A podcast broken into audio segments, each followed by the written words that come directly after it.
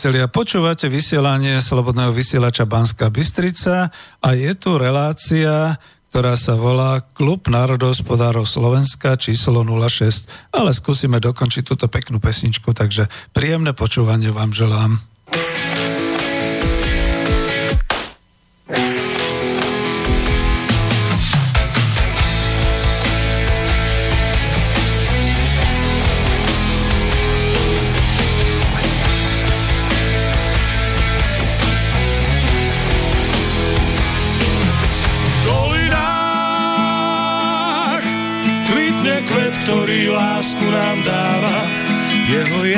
Tmavom ráne vždy svieti, ako brieždenie.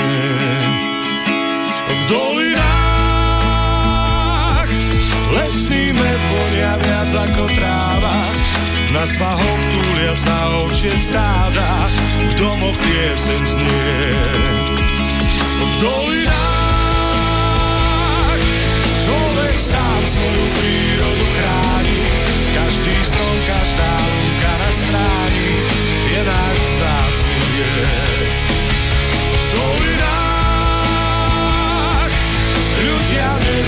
zamknuté brány, majú tam srdcia čisté a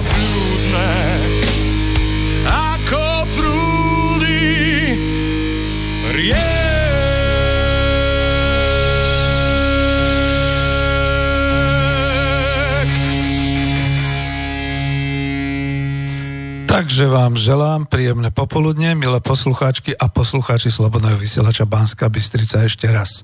Po veľmi krátkej odmlke sa dnes schádzame v klube národohospodárov Slovenska. Toto je relácia číslo 06 a spoza mikrofónu vás víta Peter, Va- Peter Zajac Vanka, vlastné meno si pomýlim. Vysielame zo štúdia Bratislava. Ten krátky čas po relácii číslo 05 je tu preto, aby mohlo byť pokračovanie relácie s názvom 28 rokov po. Áno, je to popoludnejšie doplnenie nočného vysielania zo 16. novembra, teda v predvečer štátneho sviatku oboch republik, alebo dokonca dnes už samostatných dvoch republik v samom srdci Európy. No a ja sa na chvíľu odmlčím, pretože ešte potrebujem niečo urobiť. Tak, a už sa vrátim k vysielaniu. Takže nebude treba zda vysvetľovať, o čom to vtedy bolo v tom 17. novembri 1989. Pragmaticky je dôležité, že áno, mali sme štátny sviatok teraz a teda aj pracovné voľno. Takže odrazu ten tzv. predlžený víkend, trojdňový, ktorý nám, čudujte sa, schválili v čase liberálnych vlád pravicoví aj neoliberálni štátnici, tak ten dnes môžeme využívať, e, aj keď je teda vláda sociálnej demokracie, alebo snad, že a práve preto. A e, môžeme ho využívať teda aj v Čechách, aj na Slovensku, kde sa ešte len formuje nová vláda v roku 2017. Mohli by sme sa veseliť zo slobody a demokracie vtedy nadobudnutej, a tak v podstate môžem podotknúť, že asi sme sa veselili a oddychovali tie tri dni voľna, okrem toho víkendu, plus teda ten štátny sviatok. A v tomto roku ozaj s tým, že na Slovensku žiadny obchod nebol otvorený, no hodne liberálne, že? Noviny nevyšli a že národ hromadne evakuoval, konkrétne teda Slováci pracujúci v Čechách domov na Slovensko, pracujúci v Bratislave e, tej našej zlatej lodi zamestnancov domov na vidiek až na krajiny východ republiky. Stá tisíce aut opäť na cestách, národy sme bohaté, užívali sme si, takže sme si užívali vážne. Viete, ja rád provokujem, ale v tomto prípade táto relácia číslo 06 bude viac osvetová a faktická. Mám tu veľa materiálov na prečítanie a komentovanie najmä o stave národného hospodárstva v roku 1989 a o tom, ako sme si viedli ešte v spoločnej republike, to znamená v tých rokoch 1990-1991 a ďalej asi ani nepôjdem. Takže e, rozhodne to nebude relácia spomínky na socializmus, nevolajte k tejto téme, rozhodne to nebude ekonomická demokracia, nevolajte k tejto téme, ale bude to naozaj osvetová a tak trošku faktografická relácia, ktorá by mala mnohé osvetliť hlavne mladým, ktorí sa v tom roku 1989 alebo po, po roku 90 narodili a zatiaľ to vnímajú len z tých masmediálnych, osvetových a oslavných relácií alebo z tých prejavov politikov. A tuto budem povďačný, keď teda si splním tú svoju úlohu a bude sa vám to páčiť, takej, takého inštitútu, takej pamäti národa, ale pamäti národa novej inštitúcie, teda ako čo si pamätáme po tých 28 rokoch. Takže vítam vás pri počúvaní našej internetovej relácie, vás všetkých priaznivcov, čo počúvajú naživo, aj vás všetkých, čo to budú počúvať zo záznamu. Pozdravujem všetkých rodákov po svete, aj bratov Čechov. Kontaktnú reláciu môžete z tejto relácie urobiť aj vy, ak sa dovoláte, takže môžete volať na telefónne číslo 0950 724 963 ale počkajte ešte aspoň pol hodinku a vždy potom po pesničke skúsme to, aby to bolo tak nejak dramatizované. Alebo mailujte na mail studio zavináč slobodnyvysielac.sk alebo píšte mail priamo do ikonky, keď máte otvorenú webovskú stránku otázky do štúdia. Možno ste už počuli taký môj skeptický tón v hlase, pretože ono totiž ten večer relácie e, klub národohospodárov Slovenska číslo 05 sa k nám nik nedovolal a aj sa o to snažili členovia spolku národohospodárov, dokonca aj sám profesor Husár, ekonóm, maily takisto chodili aj nechodili a navyše som tu trochu z tých mailov, čo prešli, vybral tie kratšie, čo tiež pourážalo niektorých poslucháčov, že som naozaj cenzor, diktátor, keď v relácii nechcem čítať také ich dvojstránkové názory na vec a pritom tam nebola otázka. No a dnes teda vopred potvrdzujem takisto, že ak otázky nebudú k téme a ak to bude e, v podstate mať niekto telefonicky nejakú chuť za rečnici na verejnom fóre, fóre musím upozorniť, že predsa len napriek všetkému e, túto v štúdiu nie je Hyde Park a táto relácia je osvetovo zameraná práve na túto tému, takže odporúčam potom nielen, že iný typ relácií, máme tu dosť redaktorov, čo sa potešia, keď im niekto volá do štúdia, ja tiež, pokiaľ to je naozaj k takej veci alebo k takej otázke, ktorú dáte.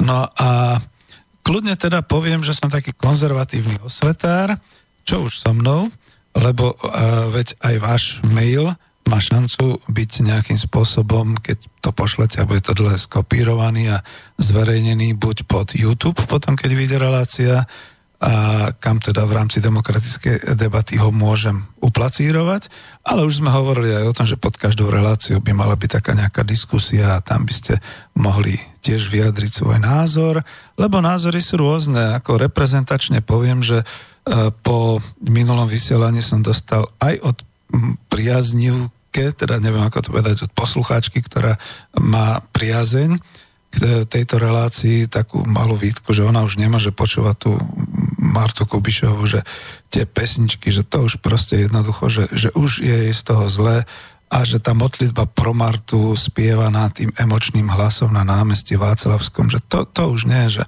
to je, to je trochu už moc a tak ďalej. Škoda je mi ľúto, pretože ja som to tak dobovo práve hodil, dávam si takú dramaturgiu, aby to presne vyznelo, že ako sme boli všetci emočne naladení a ako sa to potom trošku tak zmenilo. A slubujem, že teda dnes nebudem. Napriek tomu teda dramaturgia bude ledabola, pretože pesničky, ktoré som mal pripravené pre vás, nakoniec zostali na ploche a neumiestnili sa do relácie, takže uvidíme, jak to teda dnes bude. Takže sme 28 rokov po. Klube národohospodárov sa teda budeme rozprávať o tom, ako vyzeralo národné hospodárstvo v čase novembra 89, ako sa rozvíjali ekonomické deje po roku 1990 a ako si stojíme dnes. Lebo bol tiež aj taký, a myslím, že e, Vlado to písal, že kde sa to teda zlomilo. A my sme tú otázku teda dosť tak odflákli. Myslím, že to som dal trošku aj na to avizorelácie, že sme ju trochu odflákli a niečo sme tam spomínali, ale nedokončili sme. A viete, Roman Michalko je vynikajúci host, on vie veľa hovoriť, má taký ten drive aj geopolitický, takže niekedy som ho nevedel zastaviť, niekedy som sa ho nevedel opýtať, niekedy som ho nevedel usmerniť a dnes to teda naozaj bude skôr také osvetové. Objavil som totiž taký masmediálny blud, ktorý však e, podporuje doteraz celá politická špička a všetky mass media. E, dám citáciu. Štátny sviatok v piatok 17. novembra je ten, ktorý pripomína zmenu režimu zo socialistického na kapitalistický. Koniec citácie. No nie je to tak, bolo to trochu inak. A my si o tom povieme, pretože presne o tom by mala byť dnešná relácia. A pretože e, už potom, aby bola aj pesnička, tak si dáme takúto typickú, ktorá naozaj platí pre naše pocity v roku 2017, čiže 28 rokov po. Kam sme došli?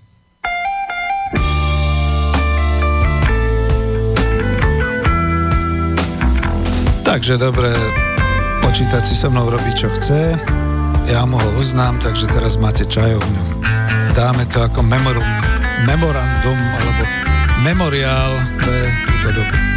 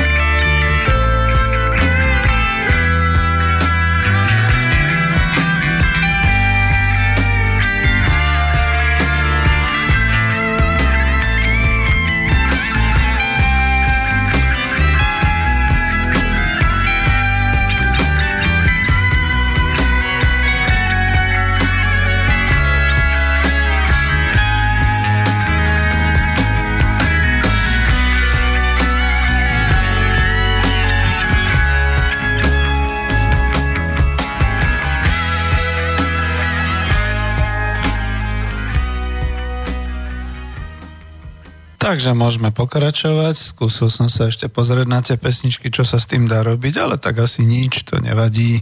Stáva sa, uvidíme, ako to bude ďalej, pokiaľ sem nezahučí nejaký Patriot, nejaká raketa, ktorá tu prizabije alebo rozpustí ako celú túto budovu, tak budeme spokojní.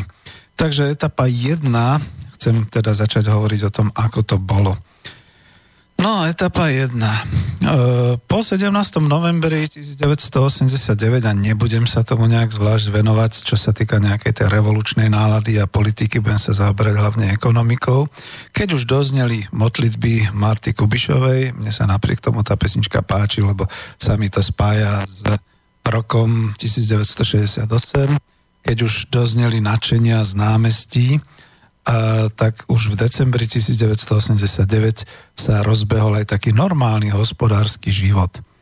Okrem toho pocitu takej tej sily z generálneho štrajku, ja som ho teda nemal možnosť zažiť, keď som bol mimo republiky a vrátil som sa až po 1. decembri, takže takýto pocit sily na pracoviskách vládli placky v úvodzovkách VPN a OF, čiže verejnosti, proti násiliu a občianského fóra a Dávi skutočne aj verejnosť hovorila, že strany sú pre straníkov, ale my sme hnutie, revolučné hnutie. No a keď som sa vrátil na svoje pracovisko, tak som dostal takisto takú placku, keďže som v Bratislave VPN, takú, akú máte tam na, alebo teda taký ten vzor, aký máte tam na avíze e, v klube národohospodárov, tam na zemi.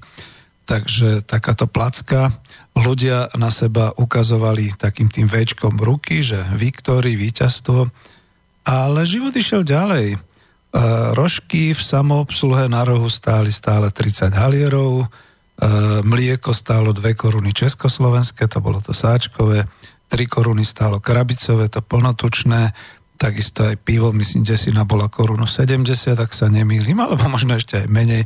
Máslo, osminka, stálo 5 korún československých, pamätám sa ako šofer, že benzín 95 oktánový stál, tuším, 4,30 za liter a už aj to sme považovali, že to je teda vysoká cena.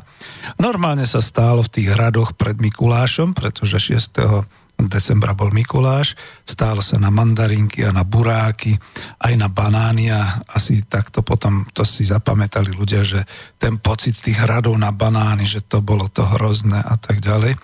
Ale popri tom ľudia dostávali svoju výplatu, všetci, ktorí sme boli zamestnaní, vlastne všetci sme boli zamestnaní, takže ovoco ešte aj revolucionári z námestí sa rozišli niekto to potom tak z takých tých e, komentátorov neskôr, oveľa neskôr napísal, že to bola taká zaujímavá e, revolúcia, že ľudia prišli, poprotestovali si, pokričali na námestiach zase sa rozišli do svojich domov a ráno zase na pracoviska. Ale to je také zhádzujúce, lebo ja ako voči tomu samotnému, ja by som rád porozumel celému tomu pnutiu, keďže hm, odišiel som a prišiel som už až keď všetko bolo.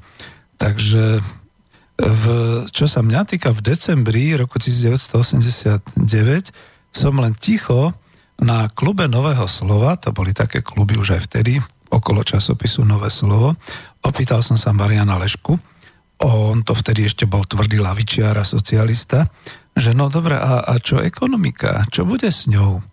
No a ako odpoveď som dostal, no veď, no napíš. Tak som napísal, však som bol teda aj publicista, už vtedy tak dobrovoľnícky, až potom som bol ako redaktor.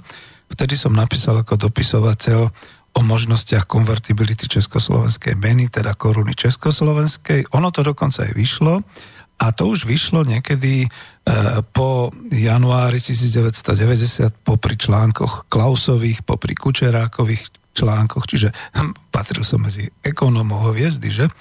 No a keď som vlastne stratil prvý raz prácu, tak potom až zobrali ako novinára práve do Nového slova, takže takto som sa nejak osvedčoval. No ale to nechcem spomínať seba. E, skúsim byť teraz presný a skúsim e, čítať, povedzme, mená politikov, e, ktorí v tom čase rozhodovali najmä o ekonomických veciach. A tu nejde iba o Václava Havla, naozaj si myslím, že nie, nie, mimo, mimo mojho vnímania. Ja som si to najviac zapamätal v súčasnosti zo súvislosti, že na letisku Václava Havla sa práve, myslím, že v tomto týždni objavili nejaké fejky a nejaké zásielky. Oni to definovali z Číny, ale tak priletelo to, museli to zadržať. Nejakých falošných liekov, lieky na rôzne veci, aj vitamíny, aj na erekciu a dokonca 91 tisíc falošných kondómov. Viete, ako to je taká správa, e, to malo byť podľa tej pesničky, čo som mal pôvodne pripravené, kam sme to vlastne došli. Kde to vlastne sme a ako sa to tvorí, že na letisku takého honosného mena sa nájde takáto záležitosť. No to, to je hamba, to je, podľa mňa ako už celoeurópska hamba, nie len, že celoštátna, alebo dokonca česká, keďže sme sa už tak rozdelili. No ale nechcem byť štovavý. Ja by som chcel, aby ste konečne na, potom na konci aj pochopili, ak budem hovoriť o zodpovednosti politika, prečo teraz trošku viac budem hovoriť o tom, ako sa to všetko vyvíjalo. Lebo to sme si aj s Romanom Michalkom povedali v tej relácii e, Klub národospodárov 05, že teda dejiny frčali, skutočne tie dejiny veľmi frčali.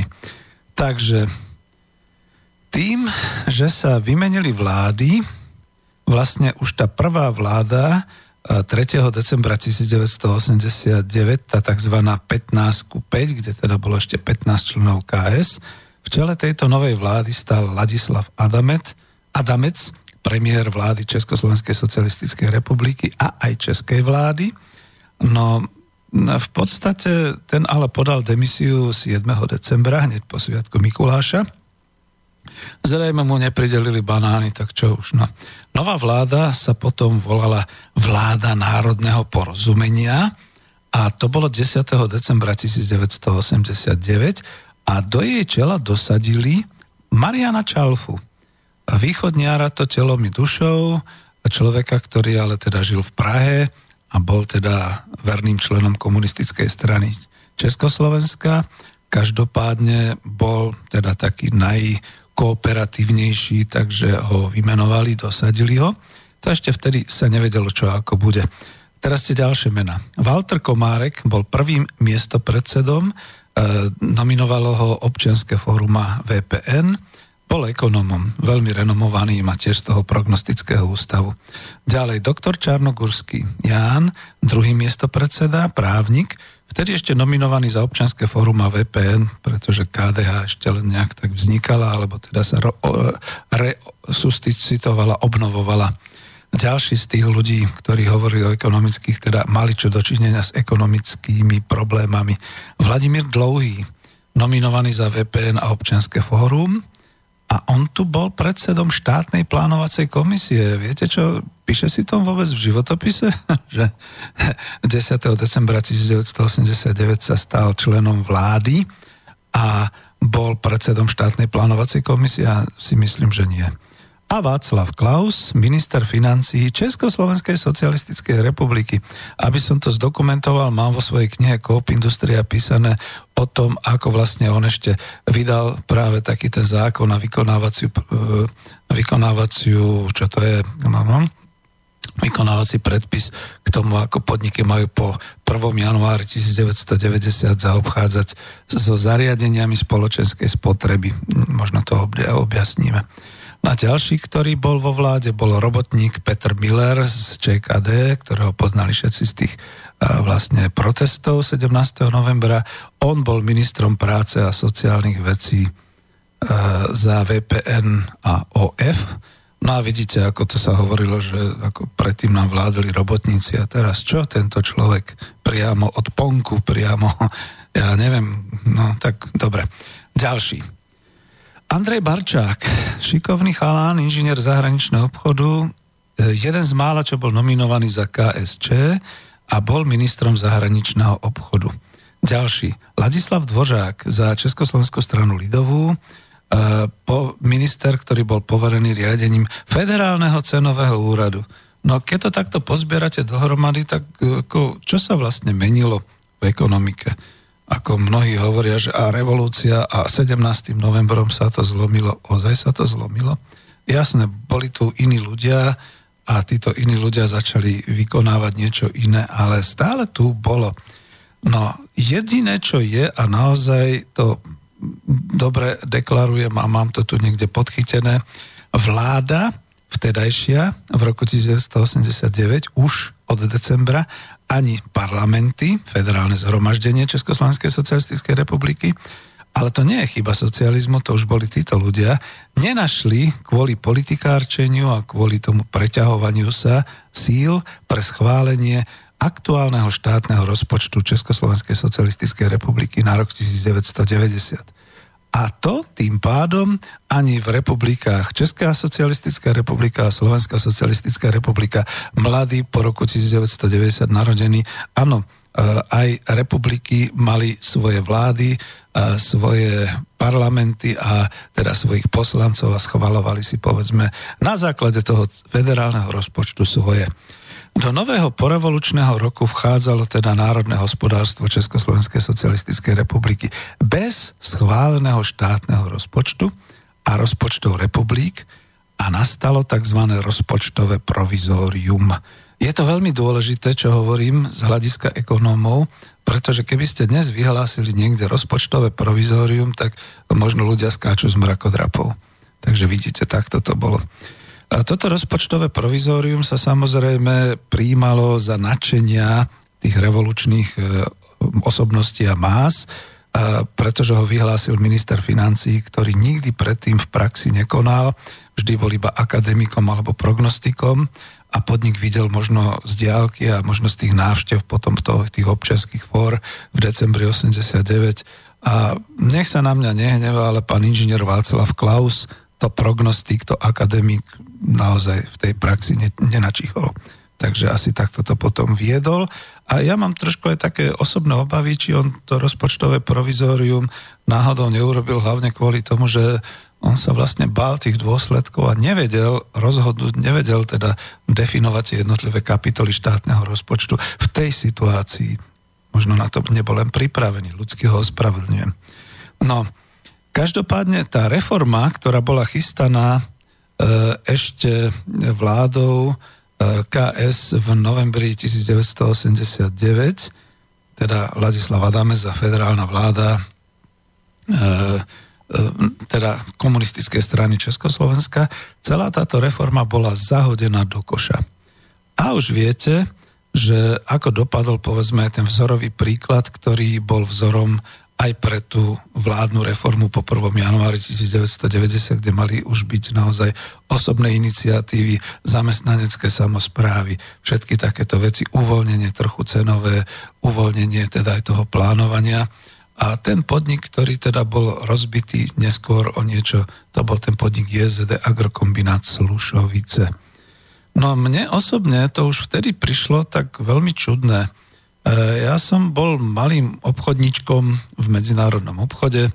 Ešte stále som veril aj v tom decembri 1989, že bude možno aspoň obchodným riaditeľom takého toho kooperačného konzorcia, ktoré vznikalo na základe výborných výskumno-vývojových skúšok a že už to pôjde len do poloprevádzky a potom do plnej prevádzky a to konzorcium malo byť vlastne v rámci uh, e, RVHP, v rámci socialistickej ekonomickej integrácie medzi vládami Československej socialistickej republiky, Nemeckej demokratickej republiky a Zväzu sovietských socialistických republik. No predstavte si, že to je nejaká minulosť. Ja som asi naozaj priletel z inej planéty, že? Osobne. Rozpočtové provizórium potom znamenalo, že môj zamestnávateľ, vtedy to bol štátny drevársky výskumný ústav, kde som pracoval, ako asistent ekonomického riaditeľa, odrazu už nemal príliš veľa financií, doslova sa povie tak po česky dojíždel, a vo vnútri podniku sa spustila ruvačka, doslova ruvačka o zdroje a o lukratívne pozície. Mnohí ľudia tam čoraz vyššie tie svoje prsty, V, víťazstvo vystrkovali a hlásali, že sú čoraz väčší revolucionári a oni majú zásluhy a všetko. Ja som bol veľmi znechutený. Naozaj som bol tak znechutený, že napriek tomu, že som ohrozil vlastne aj existenciu alebo životnú úroveň vlastnej rodiny, ktorý som už mal malú cerku, tak som jednoducho praštil dverami a odišiel som odtiaľ. Už som ani nepočkal, ako sa to bude vyvrbovať aj s, tým, s tou medzinárodnou spoluprácou a vlastne tak nejak predvídavo sa pochválim, že som asi dobre urobil, pretože to by nedopadlo dobre, to už potom bolo rúcené ďalej. Takže asi takto. No pokračujem e, v tej ďalšej, e, v tom ďalšom vymenovávaní v tej prvej fázi. Dobre, pokračujem v tej prvej fázi, že už 30. decembra dochádzalo politicky ku zmenám. E, aj v tej vláde sa to stále teda nejak vrbilo a miešalo. Čiže E, to znamenalo, že nastúpil napríklad Richard Sacher, nie Sacher Dorta, ale on sa tak volal, Richard Sacher, minister vnútra. A 6. februára 1990 do vlády ako miesto predseda prišiel Petr Pidhard za občianske fórum. Bol v podstate predtým aj na čele, myslím, českej vlády. Ministra hutníctva, strojárenstva a elektroniky menovali Slavomíra Stračára za VPN dosadený. To bol Slovák, ktorý teda ako pôsobil v týchto e, ministerstvách na rôznych funkciách. O týždeň neskôr e, nastúpil a teraz vlastne e, to som chcel tým povedať ešte, keď si tak spomínam, že toho neskôr dosadili aj na miesto ministra zahraničného obchodu, e, myslím, že na miesto Barčáka a zomrel ako si nevyjasnené potom o dva roky, myslím neskôr, v Latinskej Amerike. Vystriedal ho pán Bakšaj a ten už zlikvidoval zahraničný obchod úplne ako monopol a aj ako podniky. Predsedom štátnej komisie pre vedecko-technický rozvoj predsedom takejto komisie bol menovaný pán Armin Delong, a ten Armin Delong to bol akademik e, od s takou dobrou povesťou, myslím, od ČSAV Brno. Za miesto predsedu vlády ČSSR bol dosadený pán Václav Valeš. E, Václav Valeš bol skúsený ekonóm, ktorý bol navrhnutý za občianske fórum, aj keď mal prax zo 60. rokov. No a prečo som takto tie osobnosti menoval? Budete ich tu mať a ja som si ich vyštrachal a sú v rôznych tých análoch a historických a tak ďalej. Pretože táto vláda sa ešte stále volala vláda národného porozumenia a táto vláda, e, aj keď teda podala demisiu po voľbách 27. júna 1990, urobila jeden skutok, ktorý vôbec nebol ani ocenený, ani odmenený. Píše sa, že za svojho pôsobenia táto vláda národného porozumenia s týmito osobnostiami, hlavne som hovoril o tých, ktorí mali čo dočinenia s ekonomickou problematikou, schválila stratégiu radikálnej hospodárskej reformy a dospela k nejakému spoločnému harmonogramu ekonomických zmien pre najbližšie obdobie. Viete, vtedy to išlo z týždňa na týždeň, takže museli veľmi rýchle pracovať a niekedy naozaj zmetkovite a, a niekedy mm, dosť pragmaticky, ale toto bolo dôležité, že všetci tí ľudia, tak ako tam boli, čo som menoval tie osobnosti, sa podielali a schvalovali hlavne tú stratégiu radikálnej hospodárskej reformy. Táto stratégia dávala záruky takého určitého kontinuálneho postupu k prechodu na trhovú ekonomiku aj pre vzýšlu vládu z volieb z roku 1990. No keď si myslíte, že ako čo to chlapec vypráva a odkiaľ to má, tak ja teraz prezradím svoj zdroj. On to bude pravdepodobne pseudonym. Autorom je Jan Miechýš a bola to knižka, ktorá sa volá Veľký převrat či snad revolúce Sametová. Vyšlo to ešte niekedy v 93. myslím, alebo áno, a to boli práve tie poznámky, ktoré odtiaľ mám a ktoré ešte budem čerpať, nie, v 1999, ktoré budem čerpať práve kvôli tomu, aby som dokumentoval, ako to bolo.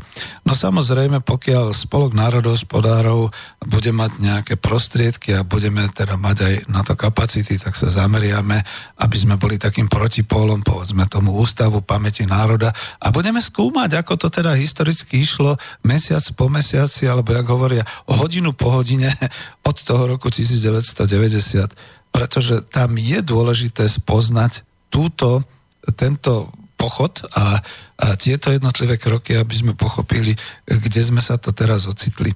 Pretože na rozdiel od mnohých iných, ja zas až tak nezatracujem ten november 1989, pretože za prvé nie som na ňom emotívne zainteresovaný. Fakt som bol preč. Možno jeden z mála ľudí, ktorí to takto definujú. Nerobím si zásluhy. A na druhej strane zase naopak zostal som dosť taký vyjavený, pretože som nechápal, ja mám vždy také skôr to aj ekonomické zmýšľanie, že ako ľudia čo blbnete.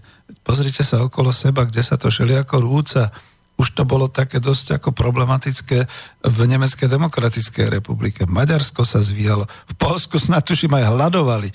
Sovietský zväz, ja som sa odtiaľ vrátil s tým, že som hovoril, že tie Gorbačovovské reformy sa príliš nevydarili v tom zmysle, že e, naozaj tam dochádza k tomu, že určitá časť ľudí, takých keťasov, sa dostáva ku zdrojom, v podstate tam vznikali také mafie a e, my sme naozaj ako mali vôbec problémy aj ako ja ako obchodník v rámci tej medzinárodnej spolupráce, niekde niečo tam zabezpečiť, fungovalo to všetko naozaj formou nejakého toho úplatku a nejakého takého systému a keď už dnes je Ukrajina samostatná, tak poviem, tá Ukrajina bola chudobná vždy.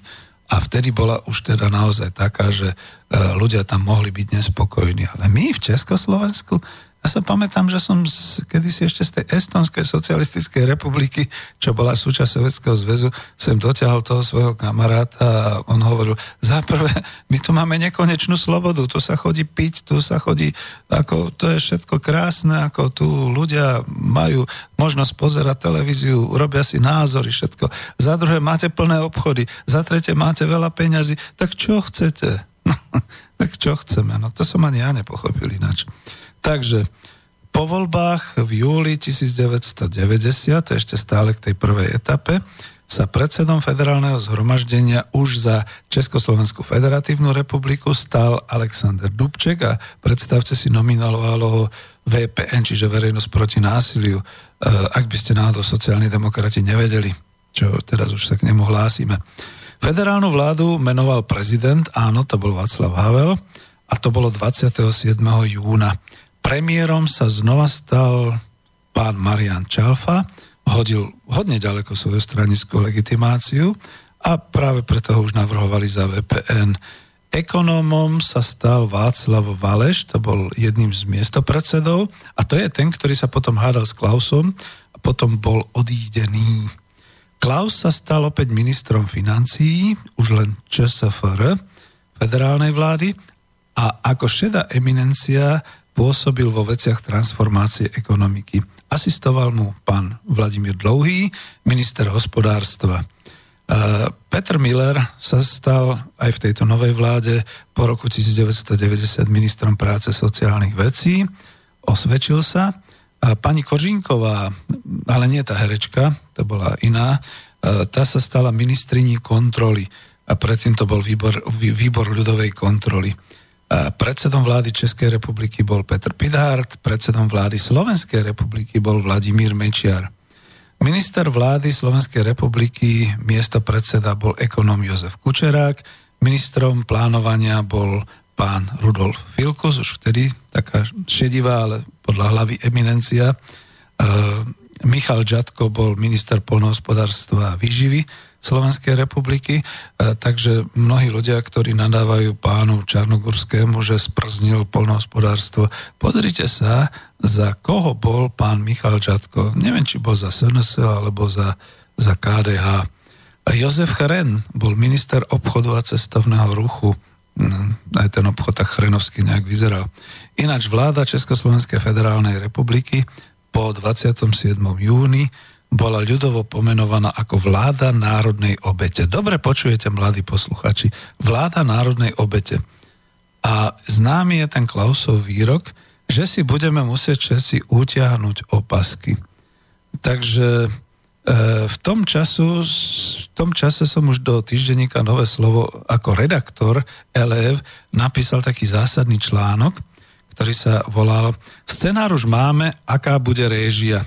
Odporúčam ten článok, snáď bude niekde v archíve.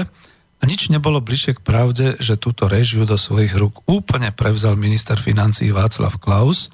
Václav Dlouhy, eh, Vlad, Vladimír Dlouhý mu asistoval v odchode z RVHP a jeho kolegovia, neviem ako to nazvať, eh, Tomáš Ježek a Dušan Tříska sa ujali vládnych postov k bleskovej príprave šokovej terapie, ktorú definoval Václav Klaus, k asanácii socialistického národného majetku a privatizácii, ktoré dnes ale oprávnene nazývame krádežou storočia. No a tu niekde sa zastavím a čo mi dodal Jazzler, to púšťam, takže nech sa páči ďalšiu pesničku.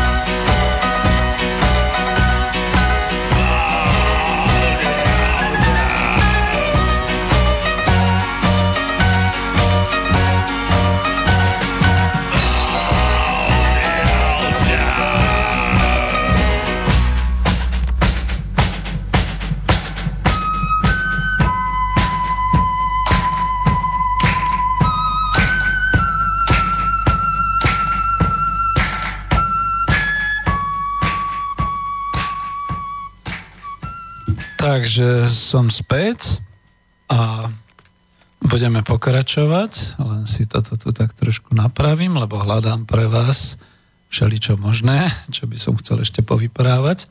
No a možno budem aj pokračovať, zatiaľ nevoláte ani nepíšete. Takže po poriadku. E, hovorím o prvej etape hneď v tom roku 1990 No viete, poviem aj povedzme dve, tri vety z toho svojho osobného života. Ja som naozaj práskol dverami na tom štátnom drevárskom výskumnom ústave, pretože aj keď som tu mal teda ruskú delegáciu, sovietskú delegáciu v tom čase a oni ešte hovorili, ale tak poďme to urobiť, no, poďme to urobiť nejak. Hm ako išlo o tie peniaze. To, to by ste neverili, jak sa začali tie rúvačky. Keď si, keď si predstavíte, že do vody, do nejakej lagúny, kde sú žraloci, sa hodí nejaký kus mesa, tak sa všetci trhali o peniaze. Jednoducho už bolo jedno o nejakej koncepcii výskumu a o takých veciach. Každý potreboval hlavne získať ten grant a takéto veci. No ako ľudia v tej pretuche, že bude zle, robili, vyvádzali veľmi. A to bol výskumný ústav. To nehovorím o obchodných podnikoch, to som zažil až o dva roky neskôr, to nehovorím o výrob, výrobných podnikoch a podobne. No a čo sa to dialo? No dialo sa vlastne to, že uh, už teda, keď boli tieto liberálne vyhlásenia a vravím, že vtedy ma sklamal aj pán Walter Komárek, ktorý označil, že toto je byzantská ekonomika, teda tá predchádzajúca socialistická, treba ju zmeniť a tak ďalej. No a potom, tuším, v roku 2012, tuším, rok pred svojou smrťou sa priznal, že aká bola tá šoková terapia nezmyslom a ako to poškodilo e, československú ekonomiku a podobne. Ale poďme po poriadku. Už prvé pobúrenie, zase citujem, Už prvé pobúrenie v ľude vyvolalo to, že ústavní činitelia i vládni úradníci ako jediní zamestnanci štátu si prideľovali sami platy a odmeny a schvaľovali si ich v parlamente. Ešte ako tak revolučné masy tolerovali plat prezidenta alebo predsedu vlády. No ale teraz počúvajte, ja to prekladám vlastne od, z češtiny. Od septembra 1990 bol napríklad plat zvýšený u poslancov na 7 tisíc korún československých, to bol základný plat, plus nezdanené príplatky, ktoré dosahovali niekedy až výšku 60 tisíc mesačne. A čo to mohlo byť? Ja už naozaj neviem, vlastná kancelária, vlastné auto, doprava do, po svete, reprezentačné a neviem čo všetko ešte ostatné. Potom v roku 1992, trošku to posuniem jednou vetou, sa platy poslancom zvýšili až na 13 tisíc korún československých a to bol naozaj potom dobrý job byť poslancom a politikom, že? A v roku 1993, keď sme sa už delili, šiel v Českej republike dokonca plat poslanca na 16 100 korún českých. No a popri tom teda ekonomika padala a bol stop nárastu miest a tak ďalej. To vlády schvalovali samozrejme, takže asi takto to teda bolo. No a keďže ekonomika už padala, a mnohé príjmy zo štátneho rozpočtu sa nekonali. E, chlap, chápem to, že poslanci potrebovali peniaze a nejak tak ako pod heslom toho utiahnutia opasku ľudovým masám, čo to hlásili, to sami ako nedodržiavali. Takže v tom duchu popríjmali nové revolučné zákony, ktoré boli vyslovene zamerané ideologicky a namierené, nacielené na majetky a teda na zdroje peňazí. A teraz toto počúvajte pozorne, aj milí poslucháči narodení po roku 1990, pretože stále budeme hovoriť trošku o tomto vývoji, lebo tie dva roky boli naozaj osudové a neviem ako to povedať. Zásadný ideologický zákon. E, myslím, že 16. novembra roku 1990, čiže presne po roku, v predvečer výročia prvého, zvolili poslanci z federálneho zhromaždenia ČSFR a, a schválili zákon 496 lomeno 1990 zbierky o navrátení majetku komunistickej strany Česko, pomlčka Slovenska, ľudu Českej a Slovenskej federatívnej republiky. No a ako to zdôvodňovali? Po uchopení moci v roku 1948 považovala komunistická strana Československa štát za svoje vlastníctvo a s majetkom všetkého ľudu nakladala ako s vlastným. Na čiastočné odstránenie následkov tohto stavu sa federálne zhromaždenie uzneslo takto. A teraz boli paragrafy. E, komunistická strana Čiech a Moravy, komunistická strana Slovenská strana demokratickej lavice, komunistická strana Československá, ich orgány a organizačné zložky sú povinné do 30 dní od dňa účinnosti tohto ústavného zákonu vydať štátu Československé, a Českej a Slovenskej federatívnej republike nehnuteľné a hnutelné veci, peňažné prostriedky a majetkové práva, ktoré mala bývalá komunistická strana Československa a e, k držbe k 31. decembru 1989. E, nebudem to citovať celé, ale ja to musím trošku vysvetliť. Pamätám si, že ako novinár už v tom čase, lebo proste novinárom som sa stal v jeseni 1990, E, po skúsenosti už so súkromným podnikom, to potom niekedy poviem. Nie sú to spomienky na socializmus, čiže tu už teda to hovorím ako novinár na tlačovej konferencii za časopis Slovo. Som sa odvážne a nečakane opýtal, že pri definovaní tohto zákona, pri propagovaní, že ktorý to majetok majú odovzdať tí komunisti. Ten, čo reálne vlastnia, teda tých pár budov a kancelárií a stranické peniaze na účtoch, lebo už to bolo naozaj tak v roku 1990, alebo ten, čo považujeme za ich majetok, to, čo bolo v tej preambule, že od roku 1948 považovali e, štát za svoje vlastníctvo a e, teda chceme po nich, e, aby vrátili národné hospodárstvo. A komu? Ľudu Československej republiky? No, mali ste vidieť tú nenávisť v očiach niektorých iných novinárov, alebo aj rozpaky tých, čo poriadali tú tlačovú konferenciu. Nie je jasné, a toto treba zdôrazniť, že to bol zákon uvoľňujúci ruky privatizácii. a všetkému, čo sa dialo potom. Takže nešlo o stranickú pokladničku, išlo o národný majetok Československa. A už vlastne to ani nebol Československej socialistickej republiky, lebo už sme boli od apríla premenovaní. No a tuto by som skončil tú etapu číslo 1 treba si uvedomiť a konám to s plnou zodpovednosťou, ja tu mám pramene a to je určite niekde v archívoch, pokiaľ ich nespálili, tak ako tie archívy EŠTV a podobne. E, je, je to úplne jasné, ako ideologicky sa vlastne otvárali dvere a e, vlastne sa aj právne umožňovalo to, čo mu dnes my v roku 2017 hovoríme, veľká rozkradačka, krádež storočia, všetky takéto veci. Nie to nezačalo oligarchami po roku 2013. Nie to nezačalo e, rôznymi tými výpredajami národného majetku do zahraničia po roku 2000. E, e, nezačalo to dokonca ani vplyvom tej kapitálotvornej vrstvy v 90. rokoch. Ono to naozaj začalo toho 16. novembra 1000 990, čiže e, ani nie 365 dní po tej nežnej revolúcii, keď sa celkom jasne a jednoznačne povedalo, dajte nám štátny majetok a my ho vrátime ľudu. Problém ovšem bol, ako to tomu ľudu dať.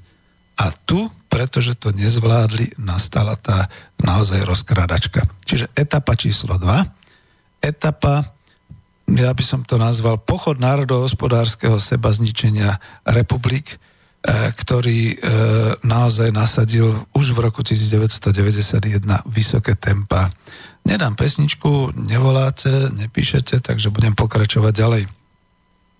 Od 1. januára 1991 federálna vláda ČSFR zaviedla liberalizáciu cien, predovšetkým potravín a potom väčšiny tovarov – predajcovia zvýšili hneď ceny o polovicu. V 1990 boli e, tri devalvácie, ešte si o nich povieme, ale toto považujem za prvú vec, čo chcem v tej etape číslo 2 povedať. E, dokonca ja si tiež pamätám, že ľudia už po 1. januári, vždy po tých vianočných sviatkoch, neboli vtedy ešte zvykom výpredaje, ale chodili veľmi nezvyklo ticho po priorách, po obchodných domoch, po samoobsluhách, po obchodnom dome Dunaj, po potravinách porovnávali ceny a žasli. A ľudia e, v podstate boli trochu v šoku. To bola práve tá šoková terapia, ale vláda neoklamala ľud úplne. E, ľudia po preniknuvších tých správach už predtým z vlády, a však viete, to sú naši a tí naši povedali našim a týmto vedela celá republika, pred sviatkami a po sviatočných dňoch ešte do 1. januára vykúpili, čo sa dalo. Skutočne boli skoro prázdne pulty. Ja by som sa nečudoval, keby sa zrazu objavili také tie televízne šoty a možno sa aj objavili v tých nostalgiách, že pozrite sa, aké prázdne pulty sme mali za socializmu. Nie, nie, vážený. To už nebol socializmus to už bolo čosi, čo ešte neviem pomenovať nejaké prechodné obdobie a bolo to v decembri 1990. Takto si to povedzme. Jediné, čo teda to začalo vyrovnávať, bolo, že sa objavil nový prvok v malom obchode. Buď to bol teda taký ten stánkový predaj po uliciach, čo predtým príliš nebol. A to vravím pozitívne. Vidíte, že ako nie som nejaký taký...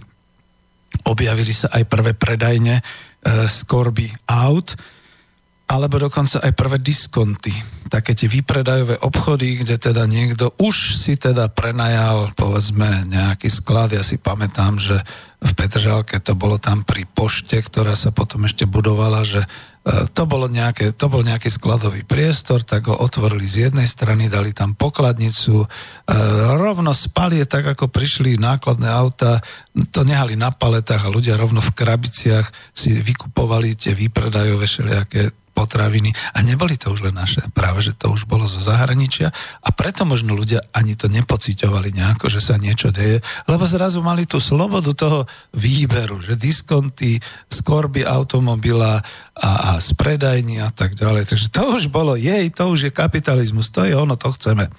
No, Klaus vtedy vyhlasoval, že ceny v Československu konečne narovnávame v úvodzovkách Faktom je, že tieto ceny už boli očistené od zápornej dane, teda od štátnych dotácií, najmä teda potraviny a všetko, čo sa týkalo povedzme detských vecí a podobne. A predajcovia, aj keď asi si ozaj prišli na svoje, e, v ziskoch, pretože dovoz bol už otvorený, všetko sa dalo doviesť, na čo šetriť našich potravinárov, keď si to dá v podstate ako kúpiť zvonka. No a takto, takto to teda vyzeralo. Čiže ako ja chápem, že ľudia znecitliveli voči národnému hospodárstvu, lebo pre svoju vlastnú kapsu a preto nejak tak neuvažovali. Proste žili tým, čo sa hovorilo v novembri 1989. Aha, pozrite sa, máme slobodu výberu. Aj slobodu cestovania. 21. februára prijalo federálne zhromaždenie ČSFR tzv. reštitučný zákon – čiže zákon o mimosúdnych rehabilitáciách. Tomu by som sa niekedy širšie venoval, ale ja nie som právnik, možno s Braňom Fábrim alebo s niekým by som to takto rozobral, lebo ten bol vlastne smerovaný na to, že treba vrátiť nejaké tie majetky, ktorým ľuďom, ktorý ľuďom a najmä teda ako tým rôznym podnikateľom, živnostníkom a súkromníkom zobral štát e, v roku 1948, ja aj zabudám, komunisti zobrali po roku 1948 No a tiež si pamätám, že teda boli aj také rodiny, jednu mám v rodine, že teda áno, možno dostali nejakú kompenzáciu finančnú. A myslím, že tam aj v rodine bol veľmi šikovný človek, remeselník, ktorý aj v tom družstve pracoval remeselnom a teda sa tomu venoval nejako súkromne, ale e, v priebehu tých ďalších rokov nemal som pocit, že by tí ľudia zbohatli alebo že by boli šťastní podstate im hodili naspäť dolo na niečo a povedali, tu máte, starajte sa, vedie to vaše, veď ste to toľko chceli.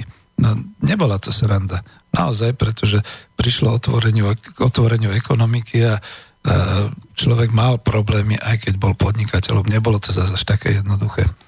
Hovorím ešte stále o tej druhej etape. 26. február, vidíte, ak to letelo. Naozaj to bolo čo týždeň to ďalší zlomový zákon. 26. februára zase federálne zhromaždenie prijalo zákon o prevode majetku štátu na iné osoby pre účely podnikania. To bol ten zákon o veľkej privatizácii. Snad stihnem sa ešte aj trošku tej veľkej privatizácii, vôbec privatizácii venovať. To bude až tá tretia etapa. No, len okrajom 21. apríla 1991 predsedníctvo Slovenskej národnej rady v Bratislave odvolalo z funkcie predsedu vlády Vladimíra Mečiara a predsedom vlády sa stal pán doktor Jan Čarnogurský, čiže od apríla 91 mal zodpovednosť ako politik a právomoci. Čiže áno, je to tak, pravdepodobne aj s tými družstvami to všetko v poriadku nebolo. A ešte teda 15. mája 1991 v Prahe, to je taká poznámka, ktorú dávam ja ako ekonóm, v Prahe zahájili Všeobecnú československú výstavu. Trvala do 8. oktobra v 91 a vyvolala také politické rozpaky, lebo celkovo už e, vlastne nemohla vykazovať úspechy ani socialistického štátneho hospodárstva, ani jeho ekonomicky krývajúceho následníka po roku 1989. To citujem, samozrejme. Ale bola však zdrojom lukratívnych štátnych zákazík pre podniky, tam sa naozaj chodilo a obchodovalo a nielen pre podniky, ktoré ešte boli. Oni tie podniky aj v 91. roku boli ešte štátne, a vznikali rôzne súkromné firmy a podnikatelia, takže s nimi obchodovali. Čiže keď poviem ako prvý príklad takého prototypu tunelovania, tak tuto to začalo byť, viete, ako nebol problém, aby si riaditeľ s námestníkom založili firmu za chrbtom ostatní a táto firma potom povedzme aj na takomto fóre, ako boli tieto výstavy Veltrhy, Všeobecná Československá výstava, sami so sebou uzavreli nejakú zmluvu a previedli tam majetok. To bol začiatok toho tunelovania. Čiže už v 91. ale už nie za socializmu. Pozor. Myslím, že od 17.5. to tu mám. 91 e, ešte stále štátna banka Československa v rukách štátu znížila vlastnú úrokovú sadzbu a nariadila znížiť úrokovú mieru pre veriteľov e, vznikajúcich komerčných bank teda pre podniky a súkromných podnikateľov na 22%. No to bolo hodne oproti tomu, čo bolo predtým, čo mali teda štátne podniky a národné podniky, ale ešte stále to vyvolávalo nedôveru podnikateľov. A čo myslíte, píše sa rok 2017, sú podnikatelia spokojní, aké tam majú, ja, Ježiš Maria, ani nebudem hovoriť, aké super výhody a všetko oproti tomu, čo bolo predtým, že 21. mája federálne zhromaždenie prijalo zákon 229 z roku 91 o úprave vlastníckých vzťahov k pôde a k inému polnohospodárskému majetku. Tento tzv. zákon o pôde patril do kategórie reštitučných zákonov, teda mal mierniť v úvodzovkách následky majetkových krívd z rokov 48-89 na polnohospodárskom a lesníckom majetku. A to je to, čo povedzme aj pán doktor Čarnogurský hovorí, že veď teda ako tam to bolo možné a tam vznikali aj tie podielové družstva a všetky tieto veci. Je to všetko pekné, keby vždy nebola taká určitá skupina vopred pripravených ľudí, takzvané tie kliky, ktoré v tých družstvách naozaj keď rozbili to družstvo na tie podiely, potom si ich zase spätne odkupovali, lebo taká babka, no. Niekde v Čechách to bolo, že když sa spojila svekruša a, a traja členovia rodiny a s piatimi členmi rodiny, takže vlastne predali tie podielové fondy toho, tie, tie, podielové listy toho družstva a mladej miel alespoň na čezetu alebo, alebo na jávu ako na motorku. Čiže ľudia dosť krátko zrako pozerali do budúcnosti, vždy radšej niečo trhli, predali a potom a tak ďalej. No, 21. mája 1991 začala Československá televízia vysielať publicistický seriál. Dnes by sa povedalo masmediálnu kampaň pod názvom Léčba Klausem. Minister financií ČSFR tu okato propagoval svoju ideu šokovej terapie, ktorej podstata spočívala v tom, že každý sa musí postarať sám o seba, že štát nebude nikoho vodiť za ručičku ani nikoho podporovať táto liberálna propaganda bola financovaná, no hádajte kým, zo štátneho rozpočtu. Takže takto to bolo. A to je stále ešte len uh, jeseň, alebo dokonca uh, polovica roku 91. Uh, e, k tomu miesto predseda vlády Valeš poskytol na 15. schôdzi federálneho zhromaždenia ČSFR takéto informácie. Tie chcem prečítať z tej knihy. To naozaj. Píše sa stále rok 1991. 15. schôdza, čo to mohlo byť, možno niekedy jeseň. Tempo výroby sa od začiatku roku 1991 znížilo o 15%. Podľa mňa e, zásadne o viac percent, než ako utrpela výroba v novembri 1989 generálnym štrajkom. Čiže tempo výroby sa prudko znížilo. 15%, ako keď hovoríme o 25%, e, ako sa to znížilo v Grécku, teraz pri gréckej kríze, tak, tak to bolo niečo podobné. Index cien oproti decembru 1990, a to už v decembri prebehla cenová nejaká, nie, áno, hej, hej, hej, 90 hovorím, lebo to už bol 91. Index cien oproti decembru 1990 vzrástol 133 bodov, polopatisticky povedané zhruba o tretinu, o 33%. Reálne mzdy poklesli o celú jednu petinu, polopatisticky teda asi o 20%. Čiže ak tomu dodám taká malá výveva, odsávajúca konečne peniaze od bohatého československého obyvateľstva počet nezamestnaných oproti roku 1990, keď sa začalo ako prvý raz, a ja som bol medzi tými prvými, vzrástol na 250 tisíc ľudí.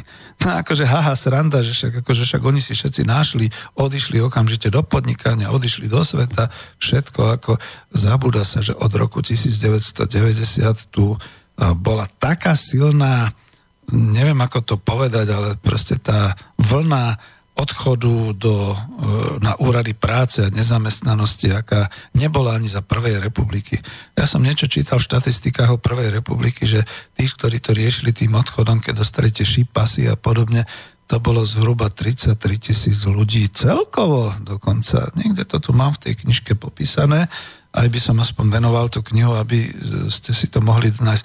Jan Kazimour, píše hospodársky vývoj Československa a to ešte bolo niekedy v 80. roku, ale uvádza tam hodnoty a teda ako štatistiku Prvej republiky, ako teda tých 33 tisíc ľudí išlo von, neviem koľko bolo nezamestnaných počas hospodárskej krízy, ale čo je to dneska s nami, keď ako skoro nemáme nezamestnanosť a máme 300 tisíc ľudí vonku za zárobkami, takže to sú tie pomery. V máji 1991 vláda Československej federatívnej republiky podpísala dohodu o vstupe Volkswagenu akciovej spoločnosti do Škodovky Mladá Boleslav a do Bratislavských automobilových závodov.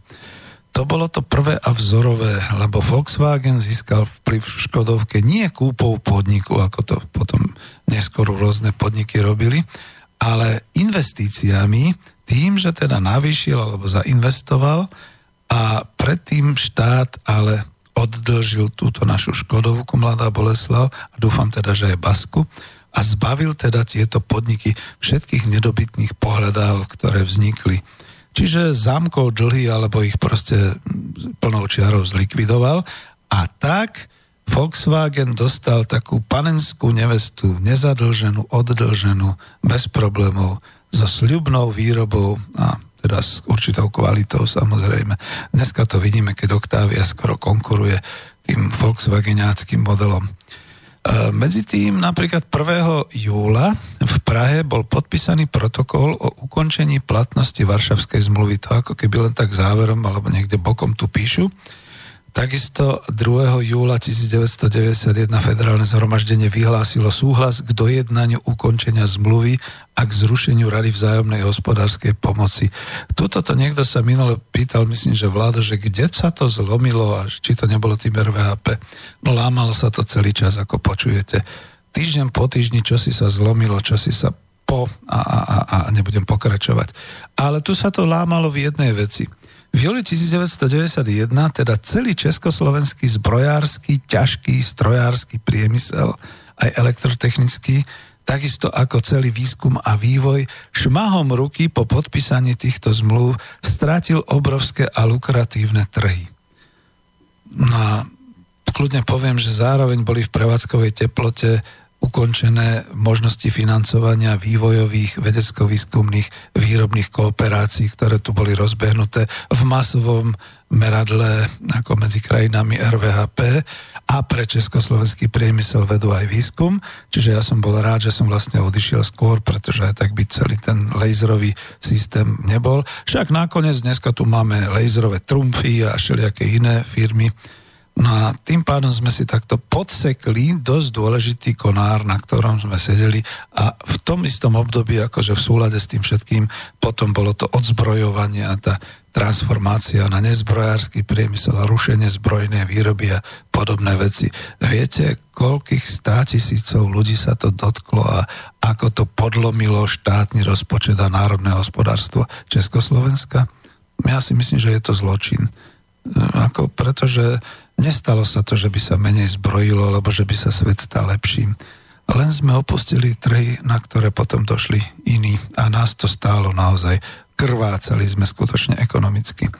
11. júla 1991 sa federálne zhromaždenie ČSFR vyslovilo proti zvýšeniu nominálnych miest v národnom hospodárstve, e, ktoré mali byť formou valorizácie a 18. júla potvrdili dovtedajšiu výšku minimálnej mzdy vo výške 2000 korún československých v hrubom.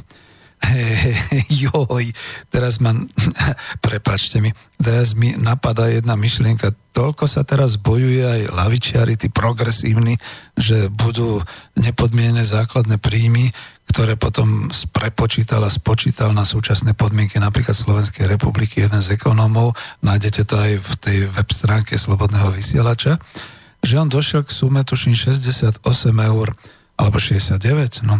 A keď sa to prepočíta spätne, no to je tiež okolo nejakých 2000, no povedzme pomaly 3000 korún slovenských, teda keď sa rozdeľovali v pomere 1 k 1, tak v 91. bola potvrdená výška minimálnej mzdy, mzdy vo výške 2000 korún československých a keby sme veľmi bojovali a museli by sme robiť nejaké progresívne socialistické prevraty, tak by sme sa dostali k sume 3000 slovenských korún. A nie je to hamba po tých 28 rokoch, kam by sme sa dopracovali? No veď o to ide, no. Takže takto. No a to bolo ešte, dokonca to dám do súvislosti, že federálne zhromaždenie ČSFR to boli všetci tí, ktorí poberali tie vysoké platy a boli šťastní, že majú tú istotu pracovného miesta v zamestnaneckej štátnej správe a podobné veci, ale pritom tým ostatným nechceli dať ani len o, o, o percentíčko. No a ešte teda ako na záver, a potom pôjdem ďalej, 18. júla 1991 sa v Prahe mohutne protestovalo. Polnohospodári z Čech a Moravy vyslovovali nespokojnosť českým ministrom polnohospodárstva Kubátom, nebolo československý, federálny ešte vtedy, a žiadali o ochranu českého alebo je to kniha česká, takže ja si myslím trošku ten nacionalizmus tam už pôsobil, československého polnohospodárstva pred importom lacných polnohospodárských produktov dovážaných z Európskej únie alebo vtedy ešte z EHS, tuším, kde ich samozrejme štáty a vlády subvencujú tie ich vlastné polnohospodárske výrobky. Požadovali aj garantovanie výkupných cien polnohospodárskych produktov a žiadali informácie, ako sa vláda postaví k problému výroby v polnohospodárstve. A kde sú to Slováci? To nevidím. A, tak Michal Žatko bol minister polnohospodárstva za KDH som si teraz našiel. Takže je to jasné, no. Asi tam sme boli. Takže už vtedy, v 91. polnohospodári vo veľkom protestovali, upozorňovali, že to je nefér, to je nekorektné, že polnohospodári, ktorí sa otvorili hranice a hromadne sa sem importuje polnohospodárska a, a potravinová produkcia zo západu, samozrejme pekne balená, krajšie ako my sme mali a tak ďalej, tak akože tí majú dotovanú výrobu a my tu padáme na hubu. Však sme aj potom padli na hubu v poľnohospodárstve.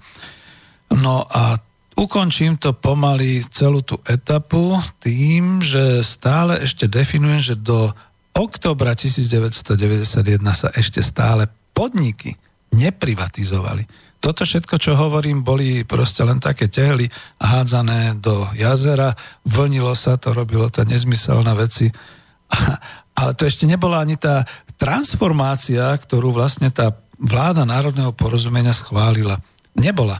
To už boli potom také tie rôzne výkriky rôznych tých e, ideológov a rôznych tých úradníkov, ktorí sa po stranickej línii dostali teda do vlády a tak. A, a federálne zhromaždenie to by bolo schválilo čokoľvek. Veď tí ľudia vysoko prevyšovali mzdy okolného ľudu československého, tak prečo by si robili nejaké problémy? Kde je tam zodpovednosť? Skončí štvor, štvorročné obdobie a s Bohom rodina. Však to je o tom, o tej zodpovednosti. A ešte jedna vec teda, taká zásadná. 31.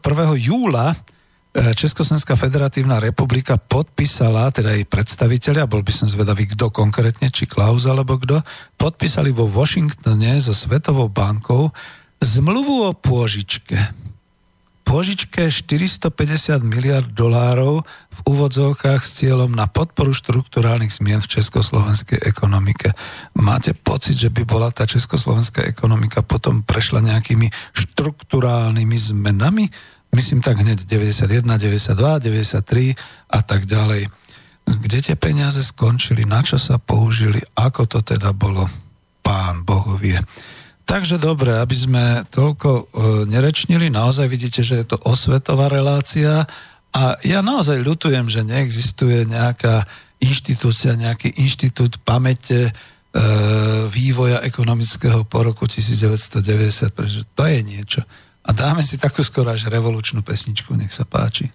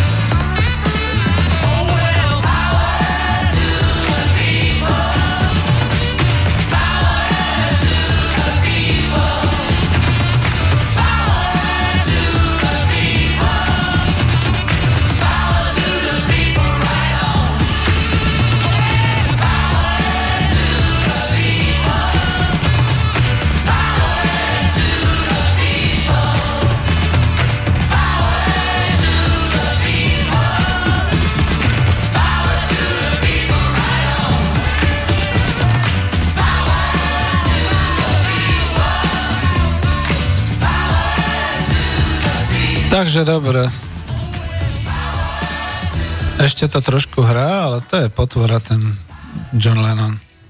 Mala by to byť taká pesnička, respektíve mala to byť taká pesnička, že všetku moc ľudu. A veď sa to hodilo. No, tak nebolo to už tak, že po tej veľkej nežnej revolúcii, potom novembri 1989, bola všetká moc e, daná ľudu. No skúsme to ešte raz. Skúsme to potvrdiť, alebo skúsme to vyvrátiť. Takže hovoril som o tej bankovej požičke 450 miliard amerických dolárov. No neskutočne veľa. Dobre, Uh, od októbra, alebo v oktobri roku 1991 trvajú rozpory o poňatí privatizácie. To citujem, čiže oni boli zrejme aj predtým tie rozpory. Klaus trval na tom, že samotné manažmenty podnikov majú spracovať a predložiť privatizačné projekty a že na základe toho sa podniky ponúknú do kuponovej privatizácie. Tomáš Ješek, to je ten, ktorý bol prijatý na to tiež na ten úrad a na to budúce ministerstvo privatizácie, chcel odložiť privatizáciu o niekoľko mesiacov, aby mohli privatizačné projekty na majetok štátnych podnikov predkladať aj podnikatelia. Tí však žiadali, aby sa mamutie podniky rozbili na menšie jednotky tak, aby ich mohli privatizovať len e, v tých svojich možnostiach a, a ľudovo povedané hľadali najatraktívnejšie hrozienka z tých podnikov, čiže nechceli ich všetky, alebo celé aj so všetkým. A tak sa predlžovala vlastne predprivatizačná agónia hlavných a množstva štátnych e, podnikov. V skutočnosti stav bezvládia v podnikoch a na pracoviskách nastával vždy všade tam, kde doterajší riaditeľia a ich manažéri si vytvárali také klany, v úvodzovkách zakladali samostatné firmy súkromné a lacno sami sebe predávali časti podnikov. Prakticky už neprivat... Prakticky to už privatizovali, len to nebola oficiálna privatizácia, nečakali. A ináč to bolo také niečo, čomu sa potom začalo hovoriť tunelovanie. 1. oktobra 1991 vstúpil do platnosti zákon o bankrote, a k tomu môžem povedať už aj ja niečo, to si pamätám. Išlo o to, že sa úplne strácala platobná disciplína.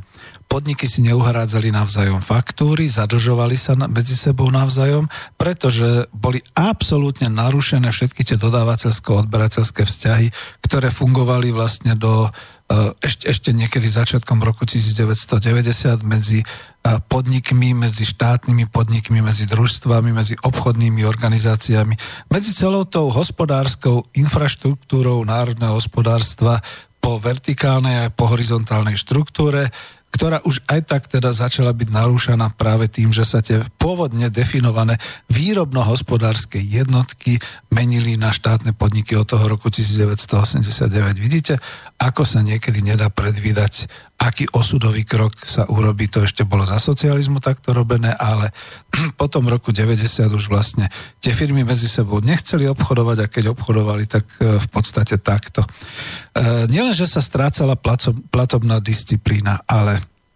vzniklo, vyrojilo sa doslova množstvo súkromných tzv. fakturantov, to boli tí, ktorí oproti jedinému papieru s pečiatkou, vyrobenou kde si, boh vie kde, nakladali a odvážali tovar aj celé technologické linky priamo z fabrik, zo závodov, čiže zo, zo skladov obchodných firiem. A viete, tej účtovničke to bolo jedno, však dovtedy to bolo tak definované, že prišiel automobil, nákladák, doniesol dodák alebo doniesol faktúru, dodalo sa mu to, podpísal to, usmial sa, pohľadkal, potlapkal a odišiel a podnik viac nikdy nevidel z tej faktúry absolútne nič.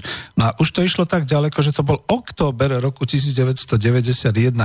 Dva roky, ešte ani necelé dva roky po Nežnej revolúcii, tu boli obrovské podvory v tomto smere a naozaj ako tá platobná disciplína bola v keli, čiže mnoho podnikov vyslovene vyžadovalo nejaký zákon o bankrote, aby teda boli nejak možnosti E, zúčtovať sa, ja neviem, aby zanikli určité veci a tak ďalej. Rýchlo sa šírila nedôvera. Išlo to až tak ďaleko, že potom začali existovať platby na ruku, platby tak, ako sme to kedysi hovorili a videli teda ako v tých, e, e, ak sa tomu hovorí, v takých tých diplomatkách čiernych alebo strieborných platby vopred, v hotovosti zrazu mali mafie raj na zemi, Eldorado alebo Klondike. Čo sa týka korupcie, už, dvo, už 2. oktobra roku 1991 bol vzatý do väzby generálny riaditeľ Agrobanky, tá zanikla, za pokus uplatiť premiéra českej vlády Petra Pidharta. Za 3 milióny korún československých by bol ochotný e, teda vyplatiť za priklepnutie budovy v centre Prahy. No ale autor knihy píše, že mnohí ministri sa už vtedy vozili na luxusných limuzínach mimo dosahu ich príjmu. Takže to zhrniem. Rok 1991. Ako si stál národohospodársky komplex Československa? Podniky, ešte stále skoro v 99 prípadoch štátne, zažívali toto. Ja to skúsim nejak, e, pripravujem si to aj nejak na mnemotechnicky alebo na YouTube video, e, takú nejakú, na, e, povedal by som, názornú pomocku, možno nejakú plachetnicu, ktorá sa bude hýbať na nejakom otvorenom mori, tak si to predstavujte. Vďaka dlhému a vďaka celej tej situácii zrušenie RVHP, zrušenie Varšavskej zmluvy, strata obrovských trhov práve v strojárstve, v zbrojárstve a tak ďalej, nastal rozvrat zahraničných trhov a eh, importovaná konkurencia s importom sa vovalila dovnútra do ekonomiky Československa, čo bolo teda nevýdané a tými devalváciami to úplne bolo rozrušené. Čiže prvé, čo bolo rozvrat trhov, totálny rozvrat, rozvrat trhov. Teraz si predstavte, že by súčasné naše podniky ako nariekajú a plak, plačú nad nejakými tými opatreniami, jak to bolo vtedy. Vtedy to bolo skutočne, to boli víry. To, ten trh sa normálne z večera do rána obrátilo 180 stupňov. Mnoho vecí zaniklo, mnoho bolo ráno ináč, e, ako tí ľudia, ktorí v tom období robili tých manažerov v podnikoch, skutočne šediveli z toho. Druhá vec. Podniky na to nemohli reagovať, nemohli na to reagovať dostatočne účinne, pretože bolo im, e, boli im podseknuté rozhodovacie právomoci, Sice už nefungovala štátna plánovacia komisia, ani cenový úrad, ani takéto veci, ale ministerstva fungovali. A tie ministerstva ich dosť aktívne pripravovali na tzv. privatizáciu. Čiže čo sa dialo? E, ja v tom čase som už bol naozaj takým tým koučom, školiteľom na manažerskej City University Bratislava, súčasť Open University Veľkej Británie a um, stiažovali sa títo top manažéri. Peter, my nemôžeme robiť nič my skutočne sedíme a máme hlavu a, a, a mnohé veci robíme, ale sme si vedomi, že keď to robíme, tak to je vlastne ohubu, to je skutočne protiprávne a tak ďalej. Lebo stále to bol ešte štátny majetok. No, čiže to bolo o tom. Čiže podniky nereagovali dostatočne účinné. A to, čo malo nohy, to zdrhlo z týchto podnikov, alebo jednoducho sa naozaj vytvárali tie kliky a tunelovalo sa, to znamená, že vytvárali si vlastné súkromné firmy, lebo SROčky už boli možné a tak ďalej. A to je to slávne české slovo tuneling, tunelování, ako výraz, ktorý sa potom dostal do ekonomických učebník sveta. Čiže je zaujímavé, ako keby si lodníci e, podkopávali a robili diery do vlastnej lode. Po tretie, podniky nedostávali kapitál. Naopak, štát, a teda aj štátna banka Československa, im sekala pokuty za tovar na sklade, za rozpracovanosť výroby, a prudko sa znižovali tržby, pretože naozaj bol ten import obrovsky otvorený a nemali možnosť exportu, pretože už sa rušil zahraničný obchod, čiže všetko to padalo, prepadávalo sa. Čiže absolútne zisk a tržby klesali. Uh, mám to tu v češtine. Kromne toho sa projevila liberalizácia zahraničního obchodu a s ním spojená devalvace měny. Dolár ešte v roku 1990, dolár biehem jediného roku zdražil ze 13 na 28 KČS a s ním dovezené, dovážené zboží. Dělo se tak ve třech vlnách. V lednu 1990 Národní banka Československa devalvovala korunu o 18,6%, k ďalšímu a největšímu zdražení došlo 15. října, stále 1990 o 54,5%. Na konci prosince následovala devalvace o 16%. Uvádí viceguvernér Českej národní banky Vladimír Tomšik v tomto čase. A to je práve to. Viete si predstaviť e, dokonalú búrku? Tuto to niečo takéto bolo. Čiže kto tu hovorí o neefektívnosti socialistického hospodárenia? Kto tu hovorí o neefektívnosti socialistických výrobných a obchodných a štátnych podnikov? Áno, štátne podniky boli neefektívne, ale z týchto príčin, z ktorých som menoval, a to už sa písali roky porevolučné, čiže dva roky po revolúcii alebo rok po revolúcii, po veľkom úvodnom náraste cien ako dôsledku devalvácie Československej koruny na prelome tých rokov 90 a 91 následovala druhá devalvácia koruny Československej, to bola v tom januári 91 a devalvácie úplne zničili nejaké tie možnosti plánovať export alebo import. E, kúpite totiž to za 100 a dozviete sa, že po dvoch devalváciách ste držní ešte ďalších 500 a podobne. E, naozaj som vtedy bol šťastný, že nakoniec e, zahraničný obchod skončil a sem tam som robil nejakého komerčáka, ale nie s tou zodpovednosťou, aby som šedivel kvôli týmto veciam. E, ako naozaj účtovníci, obchodníci tak ako už to pochopte aj vy, že ak teda naozaj ten môj ročník 55. ak je tam množstvo dnes už akoby oligarchov, veď ako nebol každý taký, že proste odišiel z tej hospodárskej sféry alebo sa venoval niečomu inému. Jednoducho naozaj taký tí, mm, ja neviem, aj Babiš a aj e, rôzni moji spolužiaci túto na Slovensku, Beliajeva a, a Martinka a podobný. Ak toto všetko videli, nie je ešte 10 hodín, ale poviem to po slovensky, povedali si, ja na nich serem. Ja sa urobím sám pre seba. Veď toto nie je možné, aby som tu ja niečo ako dával e, pod gilotínu svoj krk, že proste jednoducho a tak ďalej. Čiže to je to. A častokrát ešte to boli aj také veci, že keď sa hovorilo, že už neexistuje zahraničný obchod, alebo sa to ako rušil monopol, nemali špecialistov na export a na zahraničný obchod. Čiže nejaký posledný šuplikán sa stal obchodným nejakým riaditeľom alebo export, expertom a keď za ním došla zahraničná firma alebo partner, tak bol z toho očarený, potentovaný z toho, že ten mal nejaký ten ako meďák alebo nejaké také auto a hoci ako po, pozapisovali nevýhodné zmluvy. Veď nielen, že tie nevýhodné zmluvy dodneska existujú, čo sa týka rôznych tých prenájmov na 99 rokov a aj v bytovom, aj, aj v komunálnom, aj všelikde, ale aj v nehnuteľnostiach teda. Ale aj tuto, no tak ja, ja si neviem predstaviť toho debila, ktorý by bol e, kvôli záchrane podniku podpísal E, obchodnú zmluvu na predaj ročnej produkcie vlastného, vlastného výrobného podniku. Veď oni ešte v, vo februári nevedeli, ako to bude v septembri, ale už sa zaviazali na fixnosť cenami, na fixnosť množstvami, na fixnosť dodávkami a s takými klauzulami, že v prípade, že toto nesplníte, budete nám platiť pokuty a tak ďalej. Čiže takto to vyzeralo v československom hospodárskom systéme. E, šlo o tisícky podnikov, ja viem, že tá privatizačná agónia aj znamenala, že podnik sa mal zbaviť všetkého neefektívneho, alebo takto hospodaril, ako som teraz hovoril. Podsekal si tým nákupy technológií, materiálov, zbavoval sa skladov, aj zamestnancov, ale aj výskumu, aj vývoja. Zostával doslova holopodnikom, doslova takto očesaný ekonomický nadreň.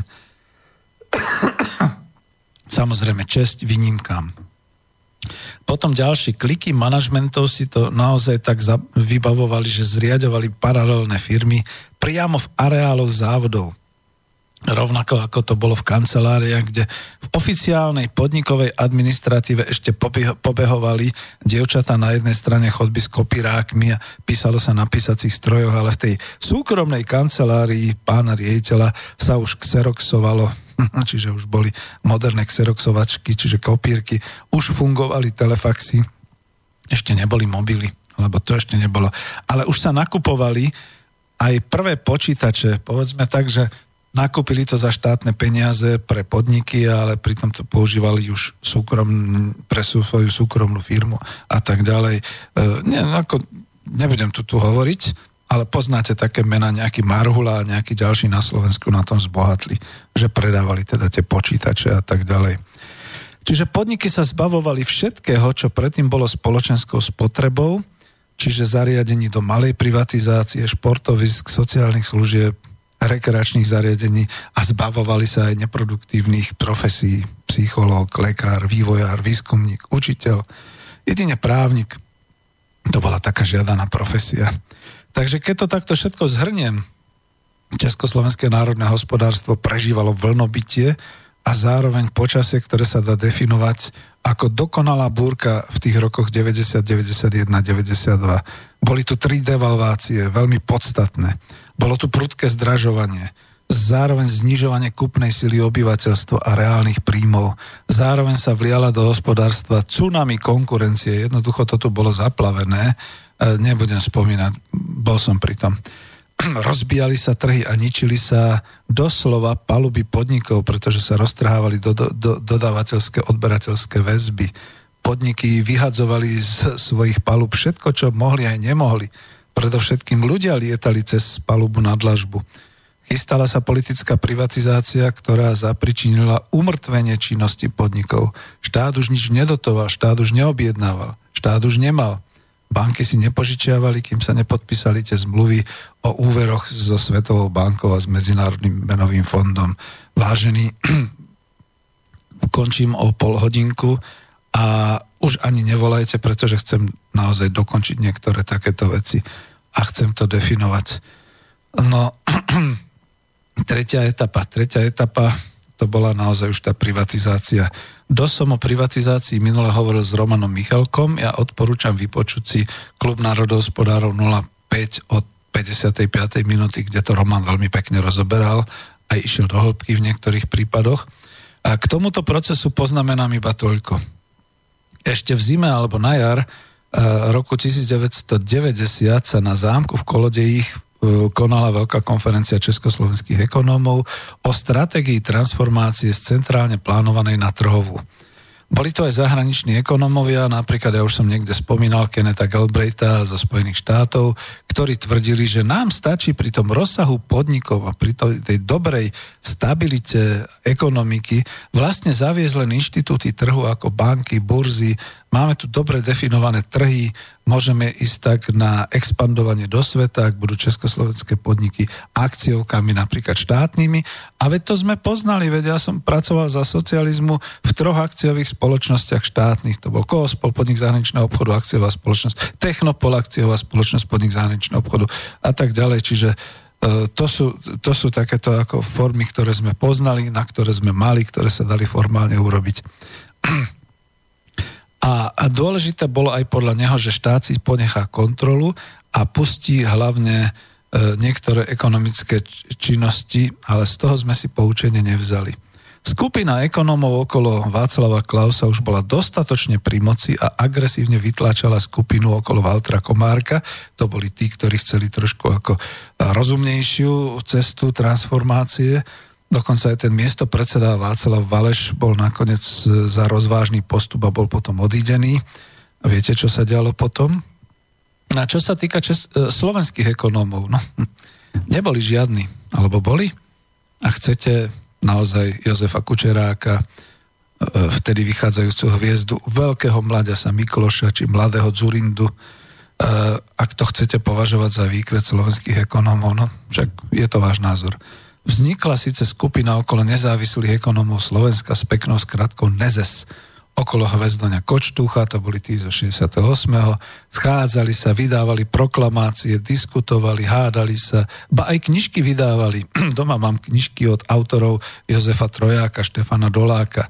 Ich knižky sa zaoberali, jak sa to volalo, od deficitu k prebytku, od izolácie ku konvertibilite, alebo osudy ekonomiky po revolúcii, ale verte, ja som tie knihy preštudoval viackrát. Okrem kritiky socializmu a všeobecných fráz okolo budovania trhovej ekonomiky som tam nič prevratného neobjavil.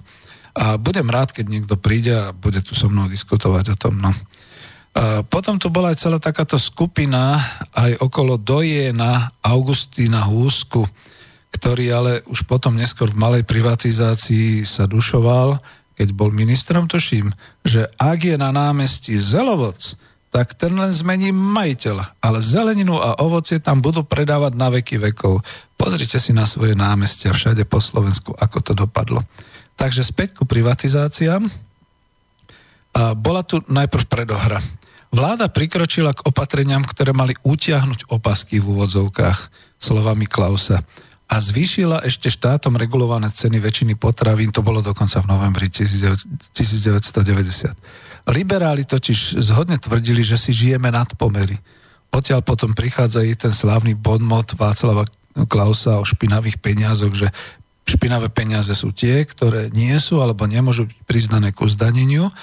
No tak to on nepovedal, nie? to tam bolo ako vysvetlené, ale uvedome si, že v tomto období eh, od roku 1990 sa ešte žiadny daňový systém, eh, ako bol ten pôvodný socialistický, ale nový sa ešte len budoval, sotva vytváral a dovtedy slúžil iba ten hlavne medzi zamestnávateľmi a štátom, kde mzdárky vypočítavali zamestnancom, ale potom už aj podnikateľom, aké vtedy vlastne majú byť tie daňové priznania, alebo ani neboli priznania pre Boha. To bolo automaticky, že sa to strávalo z príjmu a vtedy to bolo akože veľmi veľa, lebo 46% z platu.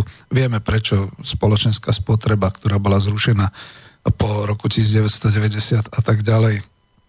No a ak ste sa prihlásil ako podnikateľ, ja som bol taký somár, že som teda išiel na ten národný výbor v Petržalke a požiadal som o živnosť a tak ďalej. E, v podstate, kto sa neprihlásil, tak ten tam nešiel. No a kontroly neboli. Takže sa stalo, že najmä pri holandských dražbách, keď sa Klausa pýtali, odkiaľ má taký čašník taký obnos na kúpu reštaurácií, alebo odkiaľ má taký nejaký technik na kúpu celého podniku, oni dostali od neho odpoveď, že špinavé peniaze patria do transformácie, že on ich nerozoznáva. Takže takto to bolo. O tom, ako sa budoval teda tento kapitalizmus po roku 1990 v celom Československom štáte hovorí Tomáš Ježek ako svedok, ako človek, ktorý to teda robil a zodpovedal za to, v knihe novisa, novinára Tomáša Husáka Budování kapitalizmu v Čechách. V Čechách. Ja tú knižku mám, ale nebudem už nej citovať, máme naozaj veľmi málo času. Oni neboli pripravení, hádali sa dokonca aj medzi sebou, Klaus ako minister s tými úradníkmi ako Tomáš Ježek, Dušan Tříska, Komárka, ten, ten sa tam už ani nenachádzal. Toho odporúčali, aby odcestoval a odišiel na dlhý, predlhý študijný pobyt po Latinskej Amerike a už potom, už potom ho ani nebrali vážne.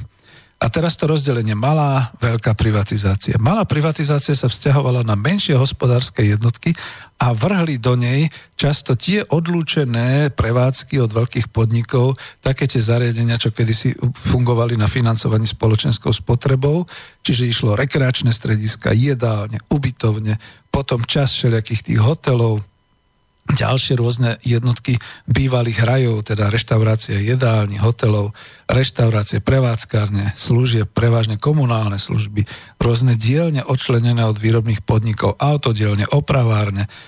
Ich cena sa ale limitovala, muselo to byť v majetku od pár sto tisíc po, povedzme, tuším, limit tam bol 1,5 milióna korún československých a to všetko začalo presne 25.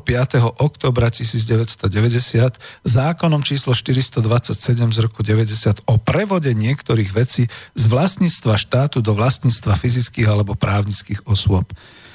Myslím, že to bolo koordinované s tým zákonom o navrátení majetku KSČ eh, ľudu. Bol to taký ten prvý vykonávací predpis k tomu.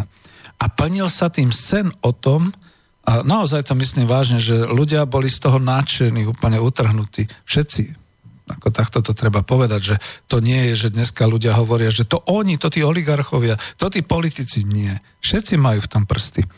Lebo boli nadšení, pretože to bol ich sen, ako sa stať podnikateľom, ako sa stať kapitalistom, ako sa stať boháčom až do rána. A tak sa nakoniec aj mnohí správali. A banky v tom čase nesledovali tak ako dneska, ako celú tú kondíciu a tak ďalej. Prišiel si, povedal si, dostal si. Bol to politický príkaz dávať tým ľuďom, naozaj tým podnikateľom ako novej vrstve, novej triede spoločnosti tie peniaze z bank, naše peniaze z bank. Veľká privatizácia. Mám ešte nejakých 15 minút. Snáď to stihnem. Veľká privatizácia.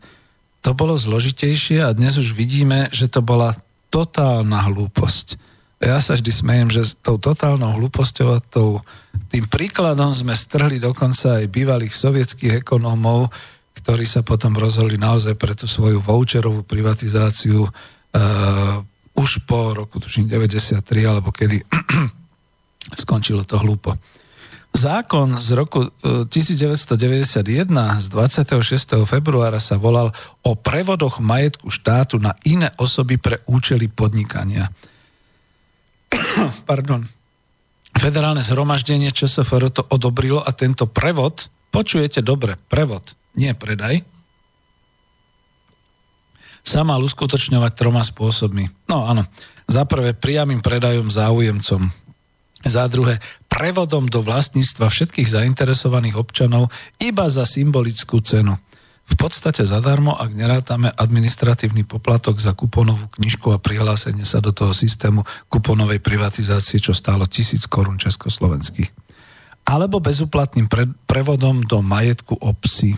Aj toho sa dialo, takže za to sú potom tie verejné správy a tie na Slovensku vyššie územné celky a v Čechách tuším tí hejtmani a neviem ako sa to volá, takí bohatí, že disponujú nejakým majetkom, pretože to všetko bolo štátne predtým.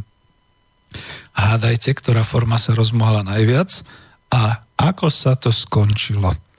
Veď vieme, ako sa to skončilo. Viete, ako potom tie, aj, aj Roman, keď hovoril potom o tom, ako sa to dialo ďalej v 90. rokoch, tá kapitálotvorná vrstva aj na Slovensku, neviem ako v Čechách, po rozdelení, ako sa to potom dialo ďalej po roku 2000 predaje zahraničným majiteľom, po roku 2004, keď sme vstúpili do Európskej únie, hľadanie strategických investorov, čo sa dodneska deje a to všetko, to už ako to sa nedá volať, že ďalšie vlny privatizácie to už bolo v podstate prekačkávanie tých pôvodných peňazí a toho pôvodného národného vlastníctva, tedy štátneho vlastníctva niekam ďalej. Čiže ako dnes sa nečudujme, že sme tak na hunte s vlastníctvom svojim vlastným a že všade okolo nás tu bojdejú tie mrakodrapy a tie víly a 1% toho nášho obyvateľstva už nevie kam s peňazmi a 90% obyvateľov pomaly živorí pri takých platoch. No tak ako dobre, no tak samozrejme za tých 20 28 rokov by sa bolo aj v rámci e, socialistickej hospodárskej sústavy e, niekam to Československo posunulo. O tom budú možno niekedy ďalšie relácie, ale tuto to chcem zastaviť naozaj v tom, že toto všetko, čo sa udialo, za prvé, chcem naozaj verejne vyhlásiť. Za prvé, viete si predstaviť, že by sa toto všetko dialo a dlhé roky, alebo aspoň tieto 2-3 roky a potom v tých privatizáciách na základe toho, že by bol socialistický hospodársky systém skrachovaný? Ako ne, ne, neviem si to predstaviť. Totiž to nebol skrachovaný v tom zmysle, v akom to dneska my všetci vnímame majetkovo, finančne a podobné veci. Áno, boli tam určité nedostatky. Bol tam práve ten štruktúrálny roz, roz, teda ako rozdiel a rozpor medzi tým, čo uh, my sme mali ako my sme mali uh, ťažký priemysel, čiže tie štruktúrálne veci, ktoré bolo treba zmeniť, uprednostňovať spotrebný priemysel viac spracovateľského priemyslu a takéto veci. Uh, stále hovorím o tom, že československá ekonomika v roku 1989 a už v tých 80 rokoch bola prehriata dnes sa začína hovoriť o priehriatosti slovenskej ekonomiky, že príliš veľa investícií zahraničných a príliš málo uh, robotníkov, ktorí by tam nastúpili za tie nízke mzdy a nejak aj tá spotreba nie je až taká, jak by si to ľudia predstavovali, to HDP a podobne. Čiže tá prehriatosť ekonomiky sa tiež vtedy prejavovala v tom, že my sme nie vždy efektívne naozaj vedeli zužitkovať tie zainvestované prostriedky, najmä do toho priemyslu a do tej výroby výrobných prostriedkov, ale boli sme veľmocou, vyvážali sme výrobné celky, vyvážali sme investičné celky, čiže výroba výrobných prostriedkov, celé, celé e, technológie, všetky takéto veci. No len naozaj, keď sa to potom podsekávalo, ale to už bolo po roku 1990, tak to, tak to dopadlo. Ešte koncom roku 1989 mali český a slovenský národ skutočne historickú šancu posunúť ekonomické dejiny svojej vlastnej krajiny vyššie, než spadnúť do reštaurácie kapitalizmu a takto nastúpiť do toho vlaku, ktorý naozaj začal spomaľovať. Ja sa ešte pozriem, čo som chcel. Áno, no, to už len uzavrem. O sile národného hospodárstva za socializmu svedčí i to, že z podstaty tých štátnych a národných podnikov a celej tej hospodárskej fé- sféry e, hovorí sa o 5 biliónoch e, korún československých 1 milión je tisíc miliárd, neskutočné čísla. A to musíte hodnotiť nie v súčasnom dolári, ale vo vterajších cenách, tak ako hovorili pred tou devalváciou, to, to boli iné kurzy, že v podstate z tejto podstaty e, v týchto bilio, e, biliónov 5 biliónov, ktoré boli iba v tých základných prostriedkoch a v tom, čo bolo ocenené, to už nehovorím o tom, že vôbec neboli oceňované iné majetky, pretože boli národným bohatstvom a ten nebol oceňovaný v nejakých trhových cenách alebo podobne. V tom všetkom sa vlastne celá hospodárska sféra po roku 1990 aj z privatizácie so všetkým ťažila minimálne jedno až dve desaťročia.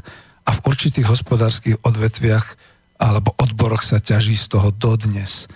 Uh, už sa samozrejme došlo na psí 30, už nemáme a aj preto nechápem, ako môže nejaký neodborník povedať o krachu socialistickej ekonomiky.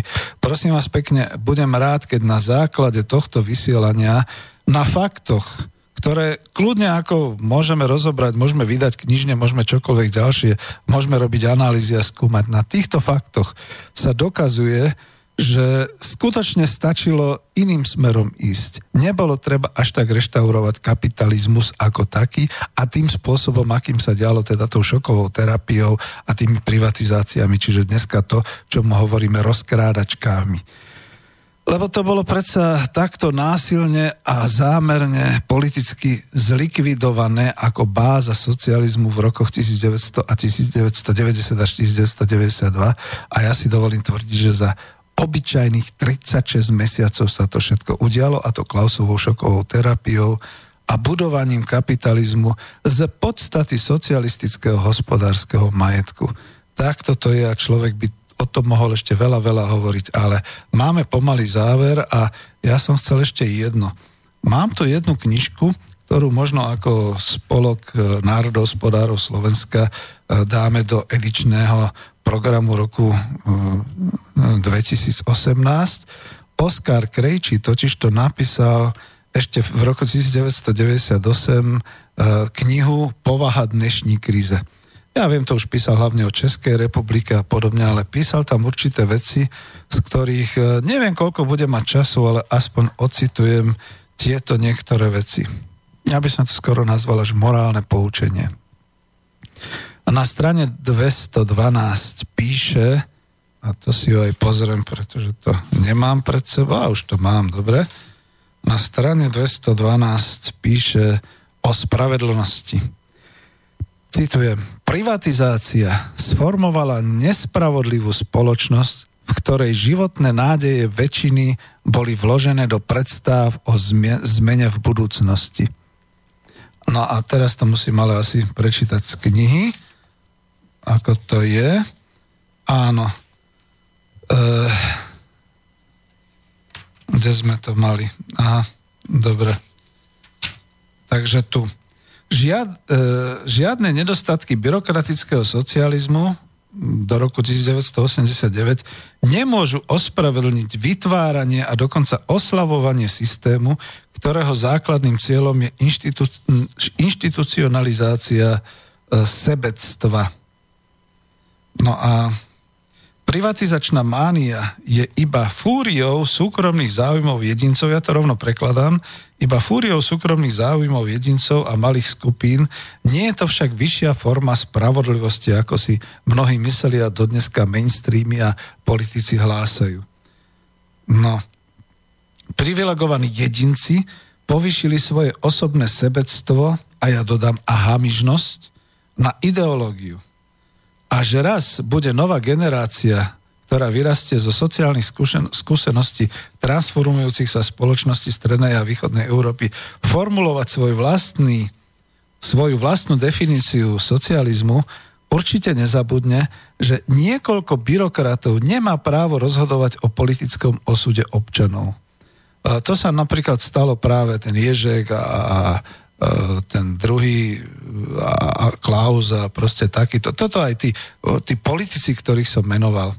Bude však iste mať táto generácia na pamäti aj to, že niekoľko vlastníkov podmienok pre prácu iných ľudí nemá právo a nemalo by mať, mať ani možnosť rozhodovať o sociálnom osude miliónov svojich spoluobčanov, pretože k tomu došlo.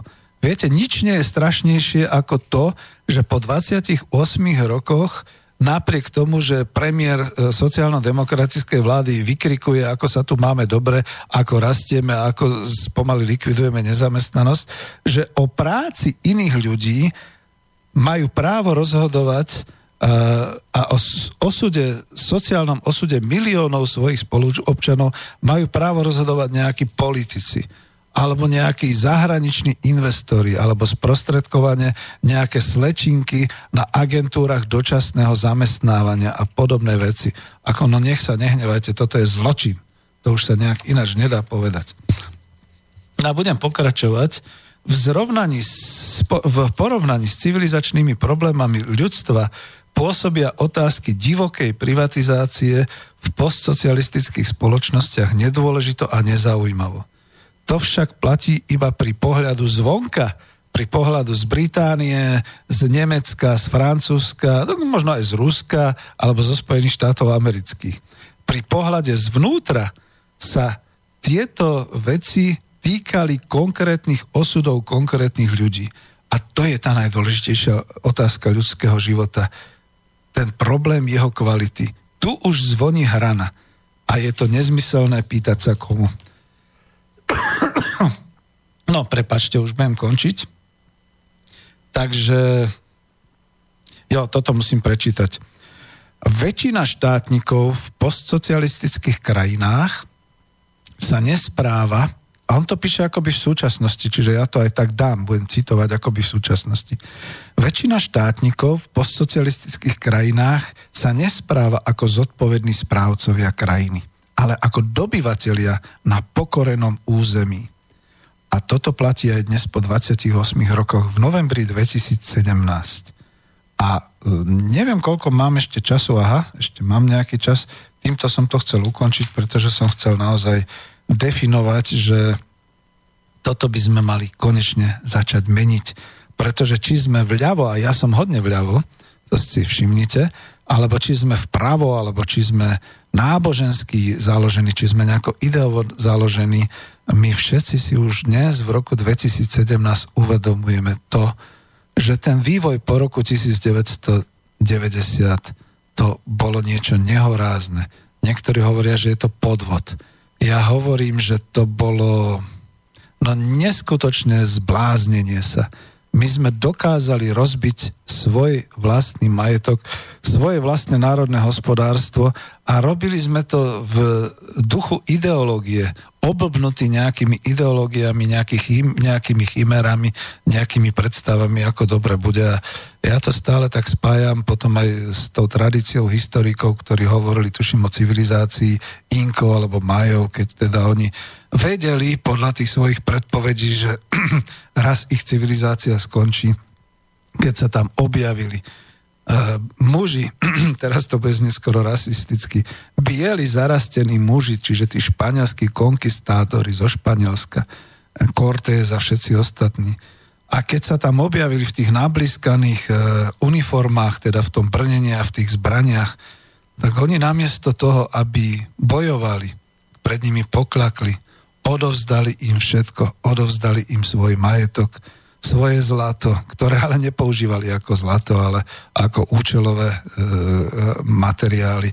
Odovzdali im svoje ženy, odovzdali im svoje deti, nehali sa pozabíjať, nehali si vypáliť všetky majetky.